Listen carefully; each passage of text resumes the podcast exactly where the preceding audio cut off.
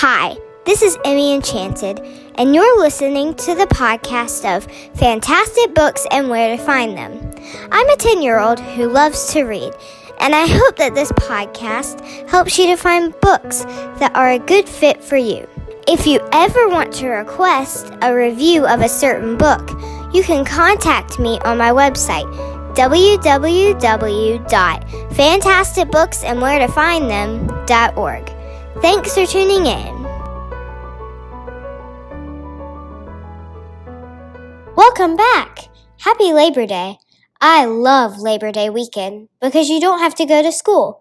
It's kind of like a celebration, which is just where this book starts off. Today I'll be reviewing Marabel and the Book of Fate by Tracy Barrett. And be sure to stick around after the review and listen to my interview with the author. Ready to get started? Here we go!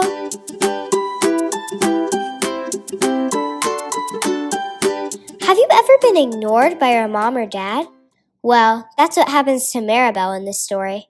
Marabel's twin brother, Marco, is the chosen one. He gets all of the attention. So when Marabel found an adventure, at first she didn't recognize it.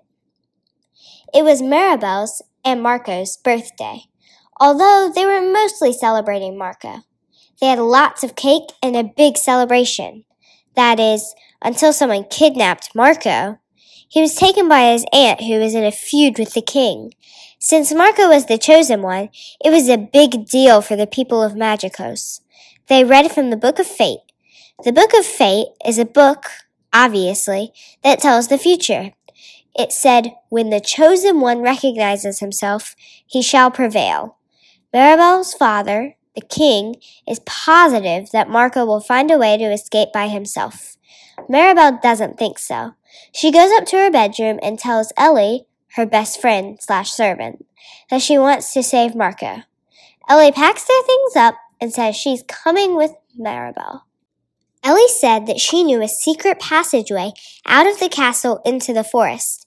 It was in the stables. On the way to the passageway, they met Cornelius, a unicorn, it was the first time that they had ever heard a unicorn talk. He told them that he wanted to go on their quest too. Marabel and Ellie refused. They went down a secret passageway without him. The unicorn appeared at the other side of the secret passageway and said that he still wanted to go on the adventure with them. Finally, Marabel gave in. It was then that they realized that they were in the palace's garden. Ellie told her that the secret passageway was built a long time ago, so there must have been woods there when the passageway was built. Cornelius provided a distraction for them while they ran into the woods. Cornelius was the king's unicorn, so it was sort of a big deal if he got out of his stall. They wouldn't be able to tell if Cornelius had made it or not, so they just ran on without him. Finally, he caught up to them. Something was odd, though. There was a door standing in thin air. Marabel went and tried to open it, but couldn't. She decided there must be something around it. She bonked into this invisible wall. As soon as she touched it, the invisible wall appeared. Marabel and Ellie kept trying to open it, but couldn't. Then Marabel asked, How did you get out of your stall? We never let you in, and the door was locked tight. Cornelius told him to stand back. As he aimed his horn at the door, something shot out of it, and the door unlocked. Oh, so that's how you got out of your stall. You unlocked it. They made it into the land behind the wall. Everyone knew about the land behind the wall. All kinds of magic was behind that wall. Will they be able to rescue Marco, or will all their plans fail and Magikos be destroyed?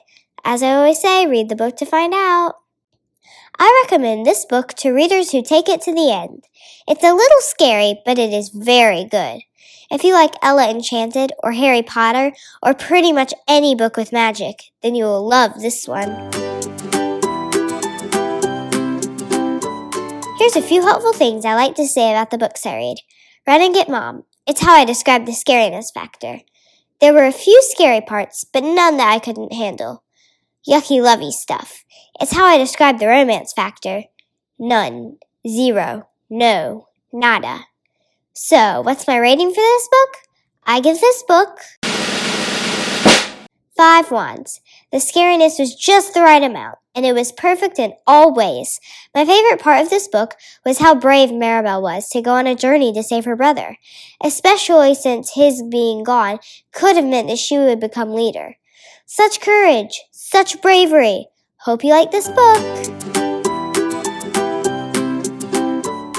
Chance to interview the author of this book, Tracy Barrett, today. This interview is really cool. It answered some questions that I was having about the book. I hope you like it. Hi. Hi, how are you? Good. How are you? I'm good. It's nice to hear your voice after writing back and forth a few times. Thank you. It's nice to hear yours. Good. Ready to get started? Yeah. Let's do it. Okay. Question number one. Did someone write the Book of Fate, or does it just exist? And if someone did write it, then who? That is such a good question. Um, I left it deliberately vague at the end about what the Book of Fate actually is because it's the kind of thing that I think people can interpret in their own ways depending on uh, how they want it to be, I guess. So the conclusion that, that, that Marabel suggests, although she just suggests it and it's never known whether it's true or not, is that this is really just a collection of the wisdom of her people. It's proverbs and folk tales and folk wisdom and almanac kinds of things that somebody at some point wrote down or maybe a bunch of people wrote down over time and it was so wise and so important to the people that they, it gradually took on the role of something more important than just a collection of things and turned into something that people had to follow. If someone wrote it down, what I imagine, although I never said it, is uh, Callum, who was the first magician of the first king, King Manfred, who kind of set up the kingdom. Then I would imagine if anyone was like the the first first person to write it down, it would have been Callum. But I didn't want to say that because I wanted people to be able to make up their own minds. That sounds actually, Marabel's point of view is actually a very, well, wise point of view, I think. Yeah, good. I'm glad. I, but I, I, but you know, once an author has finished writing a book, it's not that author's anymore. It belongs to the people who read it. And if they want to Yeah. think one thing or another, it, it's not up to me to tell them they're right or wrong. Unless there's something they like forgot that I said something that happened and they or whatever. If I didn't actually say it, it's not my it's not my job. It's it's up to the people who read it to decide. Yes. Okay. Question number two. Is Marabel based off of anyone? If so, who? She is kind of it's funny there's no any no character i've ever written is exactly one person but i and i don't usually realize it till afterwards if they are like someone. Um but i think that marabel is kind of like me. She's more like me than a lot of my characters that i've written. She uh doesn't really understand what bravery is and she's maybe braver than she thinks she is. She uh loves her brother but is jealous of him. And I have a brother and a sister and we're all three really close in age from the oldest to the youngest. It's just two and a half years. And so we had a lot of com- uh competitiveness and we're very similar in some ways and different in others. And so I think that the relationship between the two twins Marabel and Marco is kind of based on my relationship with my brother and sister I'm the one in the middle so Mm-hmm. I, but I didn't, I didn't do that on purpose. I didn't think, well, what would I have done in, in this situation? How would my brother react if I said this? It's just only afterwards looking at it that I realize where it's come from. Okay. How did you become an author? Well, I always liked to write, and um, I, I, I was pretty good at it. I always got good grades on compositions and things like that. And I, uh, I, I don't usually say this when I'm doing school visits because teachers don't like to hear me say this, but I think I almost read too much because I kind of thought that books came out of an author just kind of when they sat down they'd write a book. I didn't realize there was a lot of work involved and a lot of people who could help you do it and a lot of things you had to learn. And I would write something and I'd get a good grade on it and I think, but that would ne- that could never be a book. I can't I don't know how to do that. And I didn't realize that it was a thing you can learn just like you can learn almost anything else like a sport or a musical instrument or something like that. So I didn't really start writing till I was uh, in a teaching at a university and was getting bored because I was teaching the same thing over and over and over and over and over and over and over. And I decided to yeah. see if I could write some nonfiction. So I started off with nonfiction because I knew I could do research well. And so I did that and I gradually started writing fiction and now I've, I've written just about equal amounts nonfiction and fiction. Do you have a preference in writing nonfiction or fiction or are they just both you just love to write either one of them? Either one of them. And right now I have two nonfiction ideas kind of jumping around in my brain. And I'm thinking um, my next book might be nonfiction, but I don't know. Um, it depends. I'm I'm not writing. I'm revising something I wrote a long time ago right now, but I'm not writing anything new and just kind of waiting to see which one appeals to me the most. So I'll see. I'll see what happens. What are you interested in besides reading and writing? Well, um, as I said, I used to be a college professor and I taught Italian language and literature and civilization. And so one of my main interests is Italy.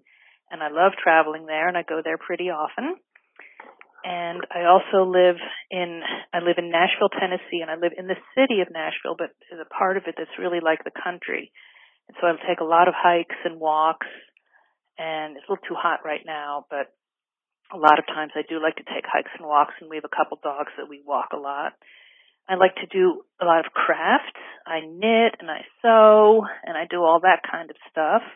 And that's really a nice break for me from writing because it uses a totally different part of my brain, so it's very restful. So those are my main things. I like to cook a lot too. Sounds very good. I like to play soccer. Oh, do you? Yes. It's my favorite sport. Do you play an instrument? I play the piano. Oh, great. Yeah.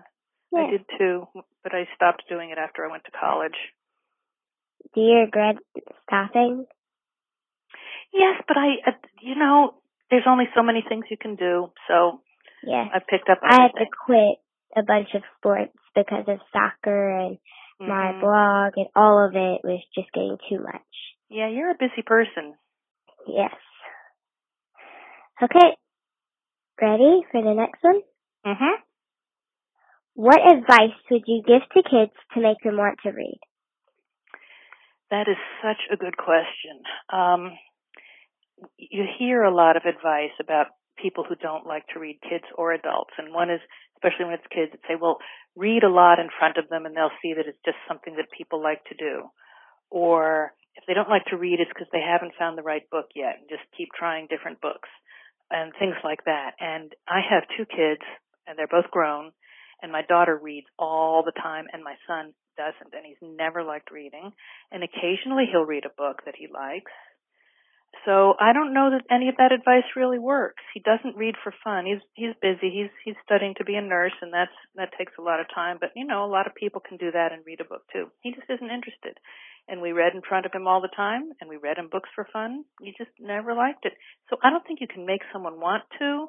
I think you can encourage them and help them find books that they like and I think the best person to do that is a librarian because they know all about the books that are, have just come out. And if someone really likes Harry Potter, they might find some other book like that that they like that their parents might not know about. But I think it's just um, letting people see that it's that it can be good and that there are thousands of kinds of books. And if you don't like reading science fiction, maybe you should try history. And if you don't enjoy um, detective stories, maybe you'd like funny things. There's so there's such a variety that almost everyone can find things that they like. Okay. Are you ready for the final question? I hope so. This has really flown by. What do you think would have happened if, after Marabel, Ellie, and Floriano got attacked by the wolf man creature, Ellie and Floriano had gone home and left Marabel? Boy, that would have been disastrous because each of them supplied something important to their mission. Yeah. Uh, I, I'm sure Marabel would have gone on. She would have, uh, she would have tried. She would have kept going. And I bet she would have eventually gotten to where Marco was, but I don't know if she could have managed to free him and maybe they would have had to have some other solution, some other way to get things back to normal or maybe they wouldn't have been able to at all. Maybe it would have turned into Mab's kingdom and uh that that would have been the end and that wouldn't have been terrible. She turned out to be a nicer person than they thought, but it wouldn't have been it wouldn't have been a good ending. Yeah. Yeah. So without Ellie and Floriano really there wasn't a very happy ending. I don't think it would have been no. I think um that that it, it needed all the different personalities to come together to make it work out. Marabel's kind of impetuous and does things without thinking, and she needed Ellie to hold her back. And Floriano was kind of off the wall and would make these ridiculous suggestions that turned out to be good. And also, mm-hmm. he, he he had to find out uh, I think all of them had to find out something about themselves on the trip, and he had to find his serious side and his not so conceited side. And yeah. Ellie had to loosen up, so I think they all helped each other. Well, that's all I've got for you. Okay, well, it's great talking to you. Great talking to you, too. Okay, okay. Well, thanks for getting in touch with me. No problem. I enjoyed talking. I, me too. Okay, bye bye. Okay, bye. Man, wasn't that great? I loved hearing about her hobbies, and her advice about asking librarians for help with finding books was so true. My librarian helps me all the time. I hope after listening you want to read her book. Thank you for listening to my podcast. If you're listening in iTunes, please give me a rating and be sure to subscribe. And always remember, reading is magical.